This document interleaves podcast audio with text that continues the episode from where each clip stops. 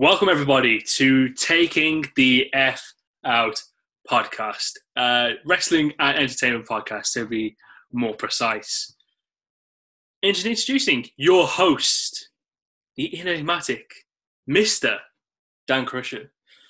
Couldn't blow steam up my arse anymore, could I really, by introducing myself like that? I'm probably better well known to the majority of you as Christian_Momma24 on Twitter. But yes, it is I, Mr. Christian, and I am here with a new venture that I'm doing, a wrestling podcast. It's a bit of a strange one. Wrestling has always been something I've had a keen interest in. Obviously, I do a football podcast, more specifically a Liverpool podcast, with a lot of close friends of mine, Coppa and Fracas. If you don't know, now you know. And of course, if you are a Liverpool fan, please do go check us out, Coppa and Fracas on Twitter. But yeah, it's something that I've never really considered doing, because I've always thought that the market for wrestling podcasts is fairly saturated. And to be quite honest with you, not to disparage anyone else who does wrestling podcasts, etc., but 80% of all the other wrestling podcasts are done by fairly neaky individuals. So, yeah, that's not the vibe you're going to get here. It's going to be a very, very chill, laid-back vibe. And I'll talk through the format and what you can expect from this podcast and just the overall features going forward a little bit later on. But yeah, no, I'm really happy to be doing this. It's been a really short turnaround, considering I only came up with the idea last week. And a fair few of my listeners, I quizzed and asked them what they wanted from this pod, and just first and foremost, if the demand was there, and it appears that it is. So here I am giving you my opinions on mainly WWE. Let's be real. I only have time to watch WWE. I'll try and fit in some AEW there, and of course New Japan, when it is mainly a pay-per-view more than anything. But yeah, another reason why I've definitely wanted to do this, you know, we are in the midst of a global pandemic, and one of the only bright spots of this pandemic has been the fact that we've had wrestling in our lives to kind of take our minds off it. It's a really strange one, that everything else has stopped. We had all sports stopped. Thankfully, they're all back up again now, the vast majority of them.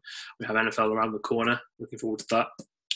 But yeah, wrestling was the only consistent that kept going. And you have to give a lot of credit to all the promotions, you know, WWE, AEW, Ring of Honor, New Japan, when they got back up and running again. And it's been strange seeing wrestling with no fans, first and foremost, because when you take away the fans from wrestling, you kind of do realise how much the fans really do feed into everything.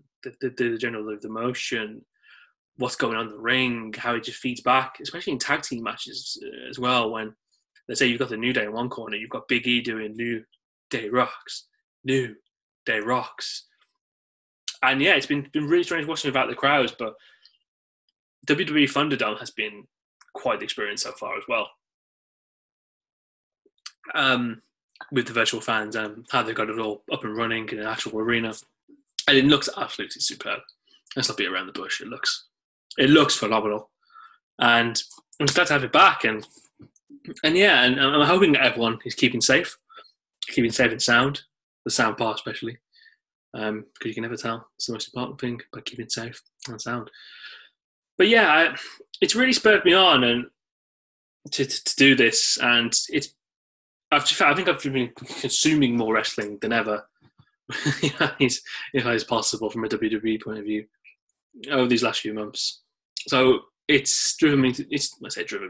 It's enabled me to put my voice out on this platform, and you know, hopefully, a fair few people listen. If not, it's completely understandable. But I think I'm a charismatic individual. I guess time will tell, considering the original plan was to do this solo. But I'm thinking I have no idea if I can fill a podcast for about 30, 40 minutes going solo. So let's tap into the format and the aspects of this pod. Of course, taking the F out. We all know where that comes from, the WWE rebrand from WWF to WWE, and it was the big marketing campaign. I thought, instead of scrounging around for a very cheesy name, like Inside the Cage or something of that ilk, let's not. Let's go for something a little bit more substantive. Let's go for something a little bit more meaning. And Taking the F Out was a massive transition point for the company. So hopefully this podcast can be a massive transition point for wrestling podcasts everywhere. Who knows? Let's see. But yeah, again, the original format was supposed to be myself filling up a long period of time talking and hopefully not waffling on. So that will not happen. There will be guests, and there will be more than likely a three-man panel, a three-man announce booth, the Spanish announce table, if you will, which seemingly always gets destroyed around WrestleMania time. It's always the Spanish announce table. It's never Funaki and the Japanese announce table.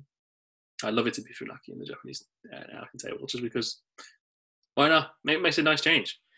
So yeah, for going forward, there'll be more than likely myself and two other people or one other person on the pod talking about the week in review for WWE. In terms of when you can see this podcast coming out, Saturdays or Sundays will probably be the main days. As that's pretty much the only times I'm available to do these at the moment, being back at work. So yeah, but they might be fortnightly, or they might be fortnightly and on the Monday of every pay-per-view. So let's see. Let's play it by here, and we'll see how we're doing going forward. But there will be some interesting video content coming around, and it's something I'm really, really trying to put a bit of a marker on. So there'll be little things where I want to interview a few of my friends, just in terms of their favourite matches. Currently in the process of putting all this together, so please do bear with me once I get this off the ground and running. But yeah, I did promise. I promised the podcast today, Monday the 31st of August 2020, based around WWE Payback, which was this weekend, which was last night, and was a phenomenal pay-per-view. Yeah. I'm just really looking forward to doing this. I'm trying to hope that I'm not waffling on, explaining what we're going to be doing here on the pod. But no, it's going to be a lot of fun, and I've already put in a little bit of groundwork. I'm trying to secure some guests, some indie wrestlers, and some WWE legends as well. So I know that I've put the picture out there of me having a very good conversation with Seth Rollins that I had last Monday with the Monday Night Messiah, the Kingslayer, the architect himself, Seth Rollins, last Monday, which was awesome. And contrary to popular belief that the internet would have you believe, because of one Hell in a Cell match and his comments against some arseholes, basically. Let's be real. Will Ospreay, great wrestler, probably not the nicest guy. Seth's right. Yeah, could not have been a nicer guy. Really good, charismatic gentleman. And it just makes you want to root for him more. So, yeah. I may preview a little bit of that conversation I had with Seth, because I'm still waiting to get some of the audio back from WWE, as it does need to be cleared. So, no. Pretty awesome stuff. But yeah, I'm trying to tap in. Shout out to Sweetie for that one. For some guests going forward. And I've got a few good leads. So let's just see where that goes. Let's just see where that goes from here. But I feel like I'm waffling on with the introduction of the pod. There'll be less waffling on the on the actual pod where we get this kicked off, and I can manage to get the free run announce booth really nailed down. But I know who I'm going to have on for the next one for sure, and it will definitely be entertaining, 100%. Some really cool cats and characters I've got coming on in the pipeline anyway. So yeah, without further ado, let's kick into it. Let's kick into WWE Payback, which was last night. And I have to say, SummerSlam, I thought, was a brilliant pay-per-view. I thought, it was really entertaining. The main event, a lot of the undercard matches, they're really cool, they're really good. I mean, you look at last night's pay-per-view and it's really weird. It blew SummerSlam out of the water for me. It was end-to-end stuff throughout the duration of this pay-per-view. So I don't want to touch on... I want to touch on the... Before we actually get into the pay-per-view itself, on the kickoff show, it really showcased why JBL is a massive asshole and why people do think he's a bit of a brick. But I will give him the benefit of the doubt that he was absolutely slewing Peter Rosenberg, who, I mean, let's be real, just an annoying guy in general. So I can cut him a bit of slack on that. But on the highlights of the kickoff show, definitely for me was R-Truth coming in and doing his normal his normal act. So what a guy, man, R-Truth. You have to love that. You have to love that gentleman so much. But yeah, let's kick into the match that was on the prelim show. So this was a women's tag team match between the Riott Squad, not the Riott Squad, Ruby Riott and Liv Morgan against the Iconics, Billie Kay and Peyton Royce. Didn't last that long. It was under 10 minutes. Probably wasn't the greatest match, in all honesty. Especially when we get compared to the women's tag team match where it was late night in the evening. The levels were generally staggering. Yeah. When you compare the two, but I don't want to touch on it that much. It was a well-earned and well-good push for both Ruby Riott and, more importantly, Liv Morgan, who I thought kind of got lost in the shuffle after her kind of rebrand when she came back into WWE. So I'm looking sort of to see where they go with that going forwards. Possibly they may continue the tag team aspects of things, but I was very much looking forward to seeing Liv Morgan as a soloist competitor. She's got something about her where you can definitely tell that athletically she's really good in the ring. She's got a fairly good personality out of it. It's just finding her niche within that, I'm not going to say crowded women's division, but there's tiers when you look at it really. You have that top tier, you have that it's just slight tier underneath, and then the mid-card tier where she currently sits in. So getting those two jumps to where she needs to be, it's going to be a little bit of a long road. And if she keeps progressing on the road she's going, no doubt there's a future Raw Women's Champion there. But for the moment, tag team division with her and Ruby Riott is the way forward for sure. And I'm glad they both got the push, really, because they definitely deserve it. They didn't get the opportunities I thought that they deserved when they were actually the Riott Squad and Sarah Morgan was there. But no, it'll be good to see what the gist of that is going to be going forward. I'm looking forward to seeing their development more as a duo tag team as instead of a trio. So that's actually kicking into the main card.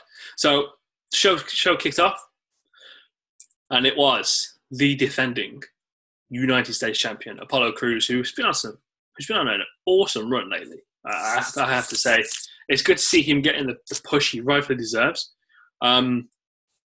In WWE at the moment, I do think there's room for him to probably set up a little bit of a click, in all honesty, with himself, possibly Cedric Alexander and Mustafa Ali, also known as Ali for some reason. I have no idea why WWE keep doing this, where they keep reverting everyone's names to single names. Like Buddy Murphy. Buddy Murphy is now Murphy. It's like, he's Australian, he's not Irish, so what the fuck. But yeah, it was really. It's been good to see Apollo get that push, because he's been a guy who's been on the periphery for a while, and he's got amazing feats of athleticism, and his mic work, he's really good as well. That's one of the underestimated parts of Apollo Crews' game. But he was going up against the Almighty, a new lease of life for the Almighty, Bobby Lashley. I will say he's been ever since MVP. Let me just go on a little bit of an MVP praise. Since this guy has come back into the company, ever since Royal Rumble, when he partook in the Rumble, my word, this guy with the managerial abilities, the segments, cutting promos, he's been absolutely superb, and it's been so good to see him sign a more long-term contract with WWE, and then setting up the click of the Hurt Business with Bobby Lashley being the main person in there. And then bringing Shelton Benjamin into the fold as well. Shelton Benjamin, who he's got to be a 14, 15-year WWE veteran at this point, and has got a new lease of life, albeit going up against R-Truth, but still, being in that clique with Bobby Lashley and MVP is going to do wonders for him going forward, because it just gives him a lot more screen time going forward on Monday Night Raw. And he's going to be in the picture a lot more. So he's going to be in people's minds. He's going to be in people's recall, especially when the target demographic for Raw. Let's be real. Raw's demographic is probably a little bit more teenager based in SmackDown's demographic. I think SmackDown's demographic is more aimed towards, well, SmackDown is more PG. Let's be real. SmackDown is PG. It's on Fox now. They want that to have accessibility to all the age ranges, all the age groups. And you can see that definitely with the cast of characters they've got on them.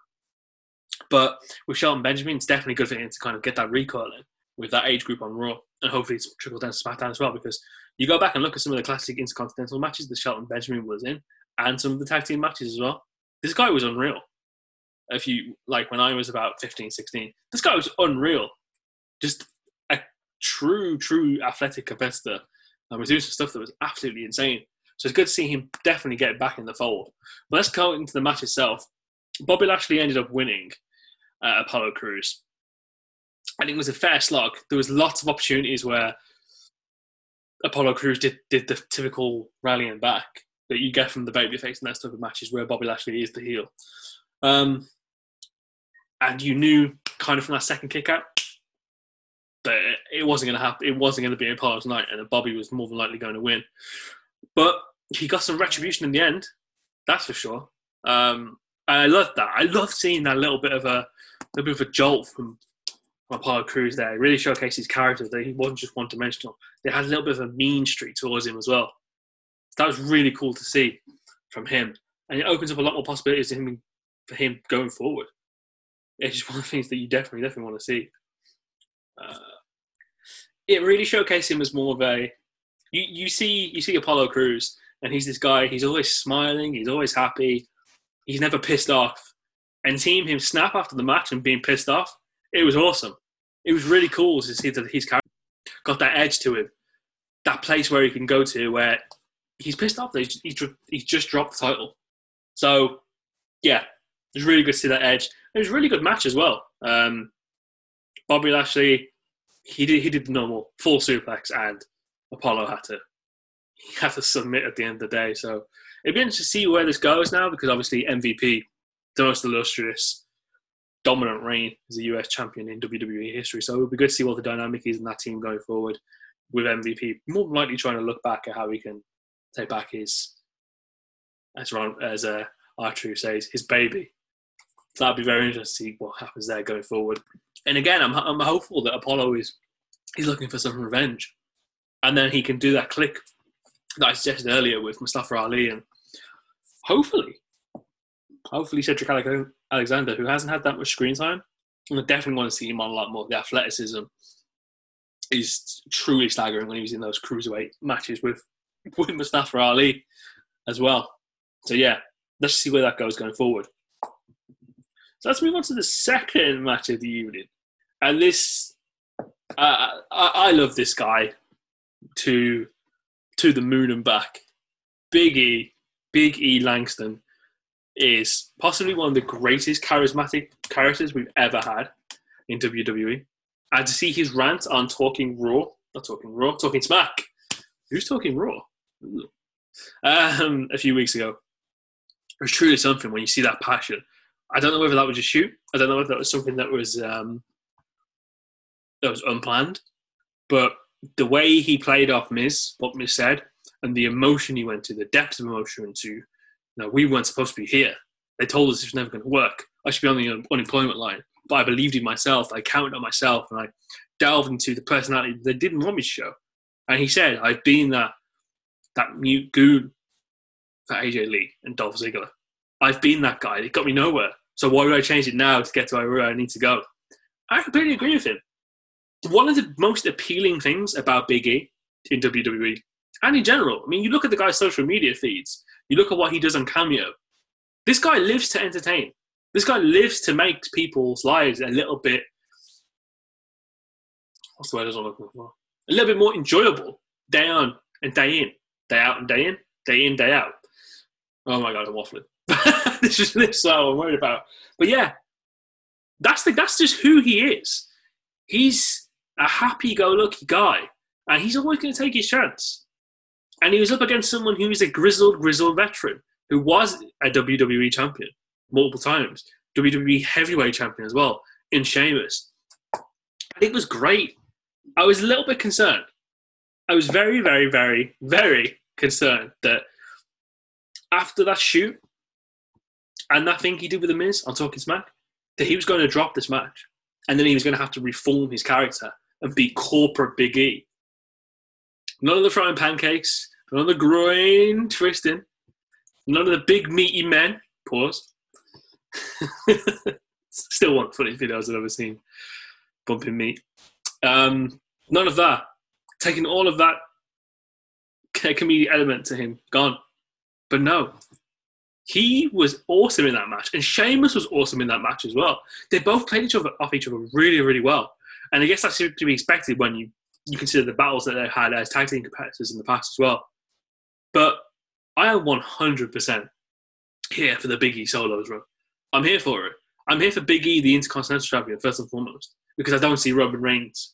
We'll get into that later on. But I don't see the Universal Championship becoming apparent in the far future.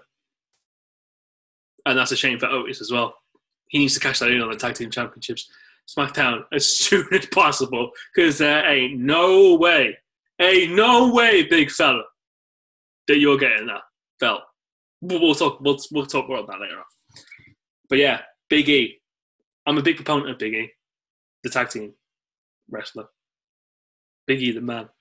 Big E, the activist as well, which I have to say, him and Kofi, what they've been doing in terms of raising awareness in WWE and the educational aspects they've been trying to do on TV as well, and with their own individual social media, has been nothing short of inspiring. And it makes you want to root for them even that little bit more. So it's good to see that they're great individuals as well as being great in-ring performers too. I also love the bit as well after the match when Big E won. You can see the intensity, the look on his face. I mean, Big E is a fucking unit. That guy should be lining up as some form of defensive end in the NFL. And when he just shouted at Corey Graves, if you don't feel that, you don't feel me. You don't feel that, you don't feel me. I also love that Corey Graves complained about being assaulted by ring gear. I like he's not been assaulted by pancakes the entire time. Like, how is this any different? But that's another thing as well. But both of them did such a good job to set up Big E solo run. And you see the fire that goes behind that after he claims that victory and says, I'm here now. This is what's happening. This is what's going to go for me going forward. And it was awesome. It was fucking awesome. And I was glad to see Big E. It's sad to see Big E as a singles competitor in these circumstances, because I would have loved to have seen it in the arena. Big E with his personality and the way he can get a crowd going, just how funny he is and how serious he can be and how he can get everyone brought into the collective picture. It would have been great to see that with a live audience, and it is a shame. It is one of the true shames. And that's also translating as well to I want to touch on Drew McIntyre's WWE Championship reign, which I think has been absolutely phenomenal so far. He's not had a poor match. He's not had a poor moment. He's been a phenomenal WWE champion so far. And it's a massive credit to him in the circumstances that he's doing it in as well. But again, it's been ruined by not having a crowd, because there would have 1,000% been a pay-per-view over here in England that he would have headlined. So let's just say that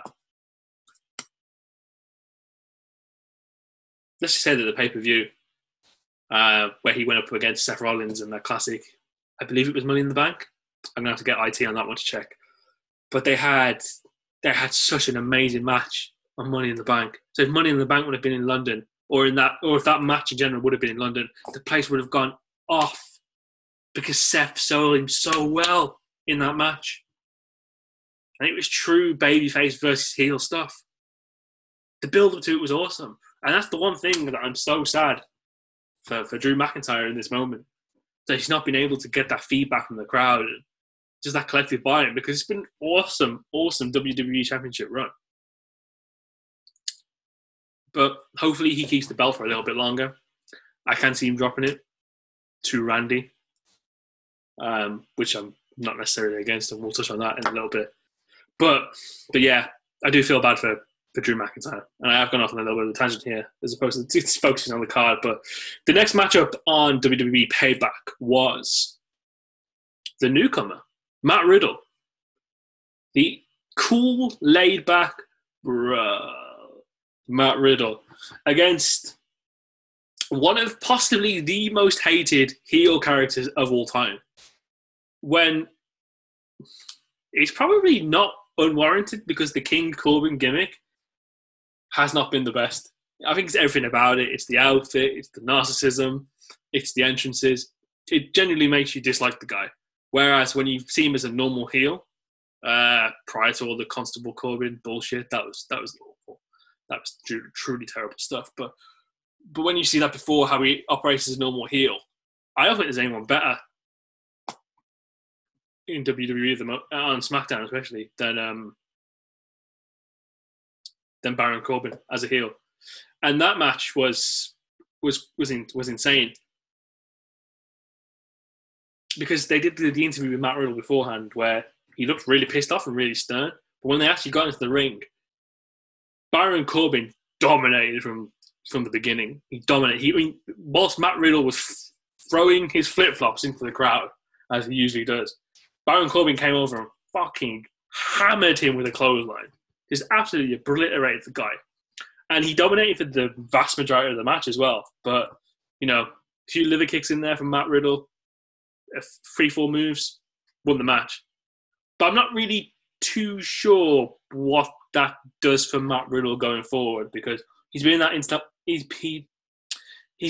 Intercontinental Championship picture for a small while, and obviously with Jeff Hardy now holding that title, I don't see where he fits in that going forward because I think that's going to be slightly more of an ongoing battle for AJ Styles, which is bad for AJ Styles. So I don't know where he goes forward, especially now with Paul Heyman being back on SmackDown. Considering what happened with Anderson and Gallows being fired at Paul Heyman's suggestion. It's interesting. Although saying that, Luke Gallows is best thing he's ever done in WWE. He's still being impersonated Kane. It's harsh to say, but it kind of is. I mean, those two either need to make a decision on what they want to do. Do they want to go and join the anti-WWE brigade with the Revival? The artist formerly known as the Revival in AEW, or do they want to go straight back to New Japan? I think New Japan probably works best for them, but you know they can go back to doing Bullet Club and doing what they love best. But yeah, no, back to the Baron Corbin Matt Riddle match. I'm not too sure what that did for Matt Riddle. Baron Corbin was great. Glad that this King Corbin run is coming to an end swiftly because it needs to. More than likely for him, because you might not like Baron Corbin, the character, the gimmick, but he's fucking awesome as a big man. The guy is like 6'7", and he can sell. His movement's awesome. He's suspiciously quick, which you can tell from his American football playing background. But I think they just need to take advantage of him and just make him like. Not a killer, but man, just give him a bit more substance and a bit more purpose going forward in WWE because this guy should have probably won Money in the Bank as opposed to others. He should have, and then he should have cashed in on Braun. That's what should have happened. Then he probably drops the Fiend, and then you can still have the freeway tie that you had tonight. Baron Corbin deserves a fairly big push in WWE, and he's just not got it. He's just not got it. He needs to be played up to his strengths, and he's not being played that way at the moment. He's just some like fickle, annoying heel that you see now in and now in, and he's challenging the new guys and just being this annoyance on the SmackDown brand. And it really irritates people when Baron Corbin comes on TV when the possibilities of Baron Corbin are much more than that. So let's just see what happens with that going forward. Hopefully there's a bit more in it for him, and. Let's just hope that Matt Riddle doesn't get buried as a mid-card guy because he's got a little bit more to him than that. Possibly could do with a bit of... Ideally, what you would want is Pete Dunne to come back and then you reintroduce the Broserweights into SmackDown. The Broserweights versus Shinsuke and Cesaro would be extremely interesting extremely interested because they play off each other very, very well. You can have Pete Dunne go up against Shinsuke Nakamura, the king of strong style, and against the king of British strong style. Woo! That could work. That could definitely work. And then you have Matt Riddle, freak athlete, going up against Cesaro, an actual fucking freak, the Swiss cyborg himself. So that'd be interesting to see what happens there going forward. Next up on the agenda, my God, I have got a lot to go through. We'll go through this quickly because I just want to touch on a few of the points from this match. The WWE Women's Tag Team Championships are on the line. Bayley and Sasha dropped to Shayna and Nia Jax. I'm not a great Nia Jax fan. I don't think she endears herself very well. She's a very unsafe worker. And she has an air of arrogance. I'm not too sure if that's actually... I'll give it the benefit of the doubt. That's not her as a person. That's more of her character. And it comes off really badly that it is her as a person. So that's something that they should probably look to do. And the whole celebrating after they won the match thing, running around the camera, that really didn't endure itself quite well. It's more of a, oh, God, why? This shouldn't be happening. Because it was all Shayna Baszler in that match. Because Shayna Baszler is awesome. Shayna Baszler is a killer. You saw what she did at Elimination Chamber. It's a shame that she wasn't able to pick up the championship at WrestleMania by beating Becky, but I understand why they did that with how they handled it with their pregnancy, etc. But yeah, Shayna Baszler was fucking awesome. She managed to get a double submission using Sasha's arm, which was insane. And she just came in and cleaned out. Shayna Baszler was awesome. I wasn't a big Shayna Baszler fan in NXT. I thought she was a little bit boring, but no, that woman is awesome. The possibilities also with her are absolutely endless because she could have such a dominant run as a Raw Women's Champion. Her and Asuka could put on quite the classic. So I just hope we just see that going forward. In terms of what this means for Sasha and Bayley going forward, I'm a huge... I'm a big fan of Sasha Banks. I think I like Sasha Banks the person and I like Sasha Banks the wrestler as well. She just deserves to be pushed to Saturn and back. She deserves that. She deserves a lengthy title reign that Bayley has had as well. You can see the seeds of the turn coming in, and it'd be interesting what they do with that going forward because I don't think you can at this point make Bayley a face again. It doesn't make sense. She's got too much heat on herself as a heel. She's great as a heel. The whole persona change is absolutely superb. They're two different people. And she's done a fantastic and phenomenal job of being a heel so far. Whether you can make Sasha a heel face. It's been done before. It can be done. You just pay it off and do it that way. But I think it has to be Sasha who turns on Bayley. I'm fed up of this shit. I've had enough. When's it going to be my time? You've had your time. Kind of similar to how Becky snapped on Charlotte. And we all thought that was awesome. And that really propelled Becky from being very much a mid-card player to one of the faces of the company, whether some people like it or not. I think if it played out that way, Sasha would get pushed to the moon and back, Saturn and back, because she deserves to go even further than the moon. She's awesome. She's possibly one of the best women's in-ring performers ever. And you see some of the things she can do in the ring when she does those pop-up power bombs. I just have the general athleticism. She's awesome. I'm sad to see this reboot of the two-man power trip come to a halt because it's been awesome. They've been truly dominant over the last 4 months, and they've really carried all three brands on their back for certain extents. They've just been awesome to watch, man. They've just been so good to watch. They play off each other really well. They've been working the mic tremendously, and they've run through pretty much everyone that they can during this run too. So it's been really fun to watch. I still wish that Sasha had some form of belt on her. Hopefully she can have a really good match against Bayley at Hell in a Cell. I'm hoping that she can, and that's one of the things to look on going forward. And in terms of the match itself, it was really entertaining. The ending, when you have someone who's as clinical with submissions as you do with Shayna Baszler, it was fucking awesome. The finish was great. you saw the seeds of doubt coming into Sasha and Bayley as soon as they left the ring. And then you've seen today that Sasha says, well, I didn't tap out. And then Bayley's just retweeted with dude. So you can see that coming. You can see where it's going to go. And it's going to be interesting to see how it plays out. But in terms of this tag team currently with Nia Jax and Shayna Baszler, I have no idea how this works going forward. If I could have my own way, if I was calling the shots, Shayna Baszler is so fucking awesome that she can submit two people by herself.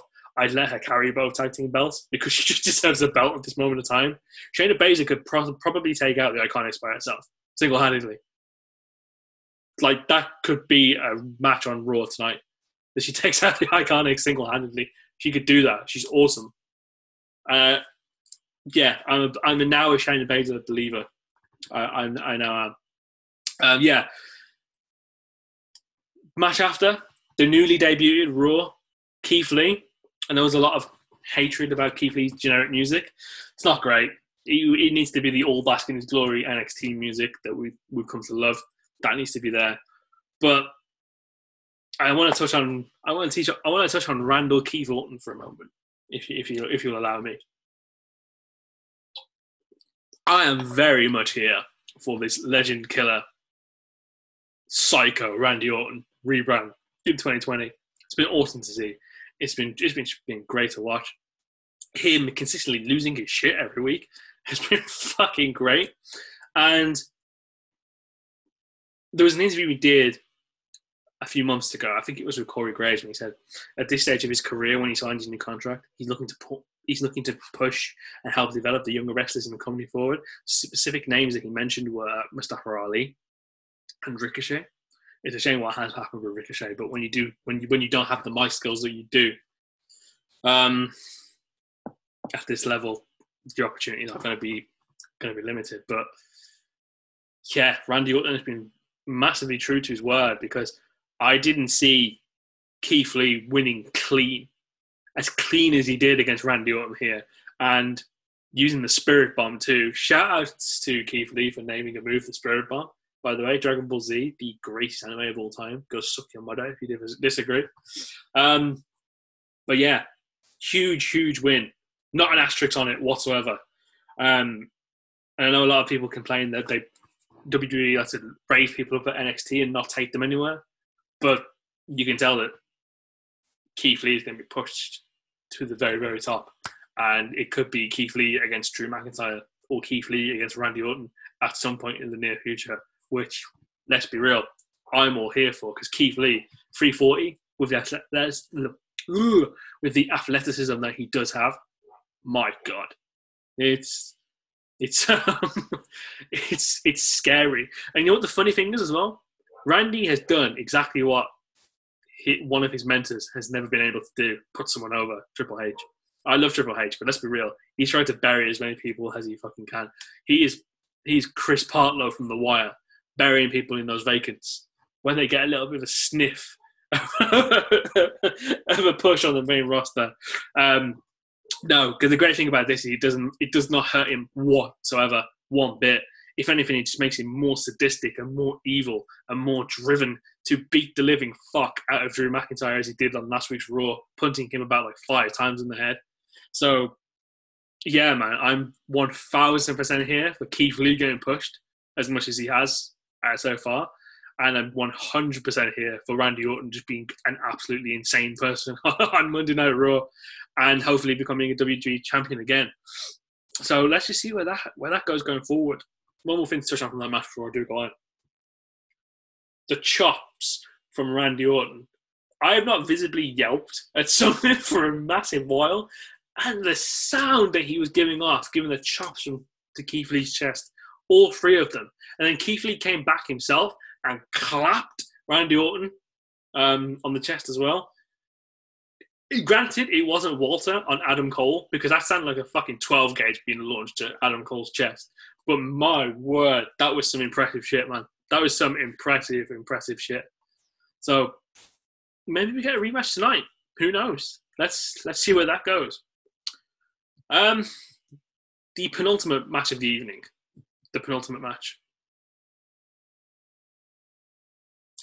Friend of the pod, the Monday Night Messiah, Seth Rollins, his disciple, Murphy, going up against Rey Mysterio and his son, Dominic Mysterio. Albeit, after what I've saw from Dominic in the past few weeks, he maybe he is Eddie's son. I don't know, because he's a 6'3 hybrid of Rey and Eddie, and it's fucking terrifying, considering he's only 23. Once he gets that in-ring pace down, it's quiet for a lot of people, because he's got some limitless potential, much like Keith Lee. The storytelling and the narrative for this feud going forward has been awesome. It's been absolutely awesome. Every single person involved in this, from Rey, Dominic, Seth, Murphy, Alistair Black at some point, Samoa Joe on commentary, backing up Dominic. It's been awesome. It's been fantastic. Seth v. Rey, eye for an eye. Granted, what you think of the stipulation for that match, great match. Seth v. Dominic, stream fight at SummerSlam, fucking ruled. It was awesome. Everything that went into that match, bringing Angie into it, handcuffing fucking Rey, and watching what Seth was about to do to his son. Everything about that match was fantastic, and the storytelling, the narrative about this entire encounter has been great. And it didn't stop last night either. Last night's match was possibly one of the best in that series. The chemistry between all four of them is absolutely superb. You can see that they've obviously done a lot of planning going forward, and with Dominic still being incredibly green around the gills, that there's been a lot of leeway, and you can tell that Seth's been really good selling Dominic a lot. And by the way, Seth Rollins in this Monday Night Messiah run, holy shit. Ever since WrestleMania and before WrestleMania, the stuff with Kevin Owens, you are missed. We expect you back very soon. The stuff with Kevin Owens, the stuff with Drew McIntyre, and the stuff with Rey, the stuff with Dominic, Alistair Black. It's been awesome. The way he has sold himself as a heel, and the run he's on at the moment, fuego. This guy, man, he's good as a baby face, but he's just stupendous as a heel. He's just awesome. Seth Rollins as a heel is the face of this. Is the best wrestler in this company and the best character in this company by far. And that's not me saying that as a big Seth Rollins fan. He just is. It's just there. It's so evident. It's so blatantly obvious for everyone to see. Until we touch on the main event. But no, man, that match was awesome. There was so much good stuff that went into that. When Seth ordered Murphy to kick Dominic in the head, and then obviously when he clapped Seth in the head instead, that allowed Dominic to roll up the win and get his first win in WWE. The selling from everyone involved was just great. The brutality in these matches as well. Because this has been... The way they've set this up, obviously, it's a blood feud between both of them. And you can really see that in the match. It looks like none of them have held back. Especially when, you are beating the living shit out of everyone with kendo sticks 30 times across the back and chest. They've just been great matches to watch. And a lot of the selling in these a lot of the combinations, the moves in this match have been great as well. The Falcon Arrow that Seth managed to turn in from Dominic on for a crossbody with Murphy's assist was great. It was just awesome, man. This whole thing has been great for both of them. And it's really helped push Dominic to where he wants to be, hopefully going forward. It's solidified Seth as a godly heel, pardon the pun, as the Monday Night Messiah. And it's going to be interesting where this goes forward for a lot of the people involved. As you saw, Seth looked at Murphy after the match and was like, "You've let me down." And obviously, with Austin Theory essentially been killed at this point, rightfully so. It'll be interesting to see what happens there, because Alistair Black had a slight heel turn. Maybe he becomes the new disciple. Let's see what happens going forward. Maybe more will be revealed on Raw this evening. But yeah, the ring gear, the in-ring gear as well for this match, for these matches, has been great, because the Halloween Havoc gear that Seth had on was just sensational. And then that brings us to the main event, where we're going to close off the pod. Of course, we saw on Friday that Roman Reigns is now partnered up with Paul Heyman. And at some point in the near future, we are going to hear... Let me try to do my best Paul Heyman impression. Ladies and gentlemen. Ladies and gentlemen. My name is Paul Heyman. And I am the advocate for the reigning, defending, Universal Heavyweight Champion, Roman Reigns. Everything about this is what should have fucking happened a while ago. Just embracing Roman as a heel. Not even a heel, as just a badass. Just portraying him as a badass. This is what should have happened years and years ago. This is what they should have done with Cena when he was entering that boring run. And we were all sitting there thinking, I'm fed up of him now. I'm fed up of goody two-shoes John Cena. And that's what played so well in that Firefly Funhouse match was when they had John Cena as leading the new school NWO, which would have been fucking awesome to see. But yeah, let's be thankful that they pulled the trigger now rather than never. So the match started out with Bray Wyatt, the Fiend, making his just brilliant entrance. It's the best entrance in WWE by far to the ring. It's captivating every single time that he does it. Every time he does that ring entrance, your eyes are glued because it's just the way it looks in the Thunderdome as well, especially the red lighting, the animatronics. It's just phenomenal. It's just great. He got to the ring, the belt around his neck, the stills from that that you can probably find on Twitter are phenomenal. They're great. Got to the ring, obviously Braun Strowman comes in like a house on fire. They just go back and forth, beating the living shit out of each other. Because what we have to remember is this was a no-holds-barred. Both of them went through the table, the announce table. Not the Spanish announce table, unfortunately. Funaki probably wasn't there. We haven't seen him for a while. We miss you, Funaki. We want you back soon. But yeah, they were beating the living shit out of each other to the point where they were outside the ring. They were on the... What's the word I'm looking for? The gantry, the entrance. And then they got themselves back into the ring. And then the superplex to see the ring explode. And you see Charles Robinson go flying out of the ring as well. It was just fucking funny to see. It was just funny to see. Because you knew that was going to happen at some point. And then they were still duking it out on the ring whilst the ring was broken. But then... you see both of them just like laying flat out on the ring. The Fiend, Bray Wyatt, and Braun Strowman just laying flat out. And at this point, of course, Roman Reigns hasn't even entered the match. This is badass Roman Reigns, by the way. This is Roman Reigns that he doesn't play by your rules. He plays by Roman Reigns' rules. Roman Reigns will take your bitch. Let's put everyone clear on this. This current version of Roman Reigns will take your bitch. He'll take your bitch. He plays by no one's rules. No bulletproof vest, by the way. No vest on Roman. Just the wreck everyone and leave t-shirt, which we fucking need now, by the way. I needed that like 2 weeks ago before he even came back. I did not know how much I needed that t-shirt before right now. And the music hits. He comes out with Paul Heyman. Paul Heyman's holding the contract in his hand. It's still not been signed. Again, this is badass Roman Reigns right now. Again, Roman Reigns doesn't play by anyone else's rules. He plays by his own rules because he's Roman Reigns now. Signs the contract. Paul Heyman with this villainous grin on his face with his new client just says, go on, go and do it. I'll stay here. And he just walks to the ring with an air of confidence, which we could all probably do whilst talking to women. Let's be real. We have a little bit of a niggling doubt inside of us. But when you're going next to speak to a woman, you're approaching a woman, you want to, you like her, you want to ask her out. Go with that exact same confidence that Roman Reigns had walking through that ring last night. Because I have not seen confidence like that for a long, long time.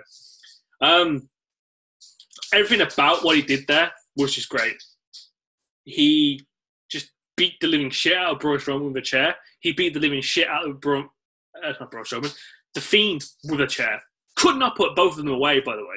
The Fiend kicked out 3 times. Braun Strowman kicked out again. And then the low blow to The Fiend, the spear to Braun Strowman. And this guy, we've had the redemption arc with Roman Reigns. We've had it. We've had the comeback from, you know, when he unfortunately went away with leukemia. We've had Roman Reigns come back.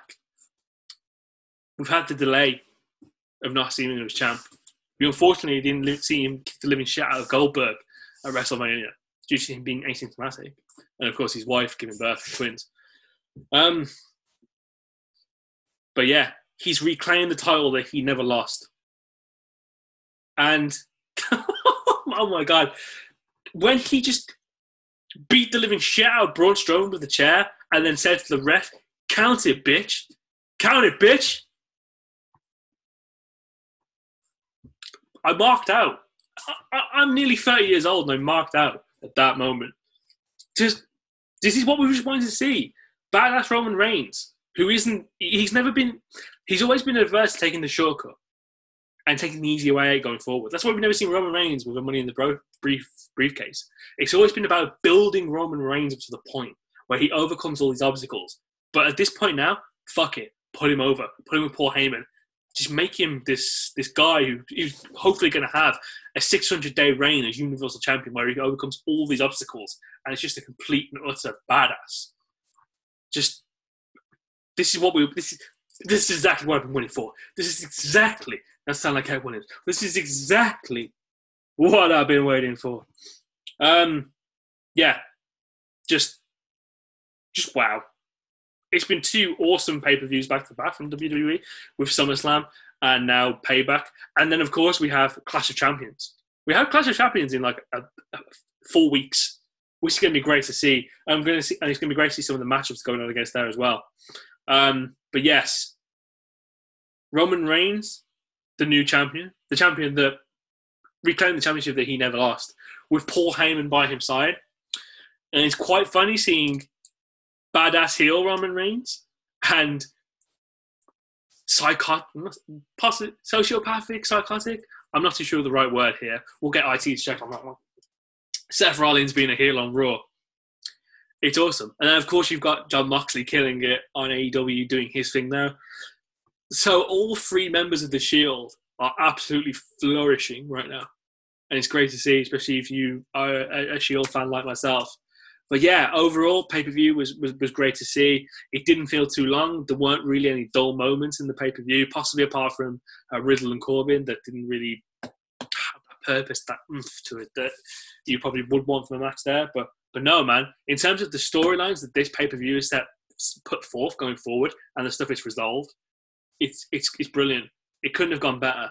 And I'm really glad to be starting the pod at this point where we can monitor all this stuff going forward and take this journey forward to the next Royal Rumble, to Hell in a Cell, to Clash of Champions, Survivor Series, etc. going forward. So yeah, I make that count at about 55 minutes. That's about 10 minutes more than I thought I was going to go on. I did not feel that I could fill an hour of time.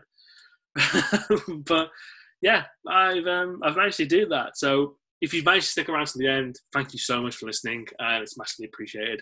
And yeah, I'm really excited to be taking this journey, talking about one of the things that I love, and just talking about wrestling with all you guys, especially that I see on my timeline, that I talk to individually, and just making this thing grow. So yeah, please bear with me in the meantime while I get all the things up and running and get this thing going off the ground. But yeah, I'm massively looking forward to making this into a regular occurrence and a big thing. So yeah, again, thank you so much for sticking with me here till the end. And we'll ring the final bell. And that is the end of the debut episode of Taking the F Out Wrestling Entertainment Podcast. I have been your host, Dan Christian, at Christian Mamba, at Christian_Mamba24 on Twitter. And I will see you hopefully this weekend, joined with the guests, so it's just not me filling out an hour for the next installment. See you soon.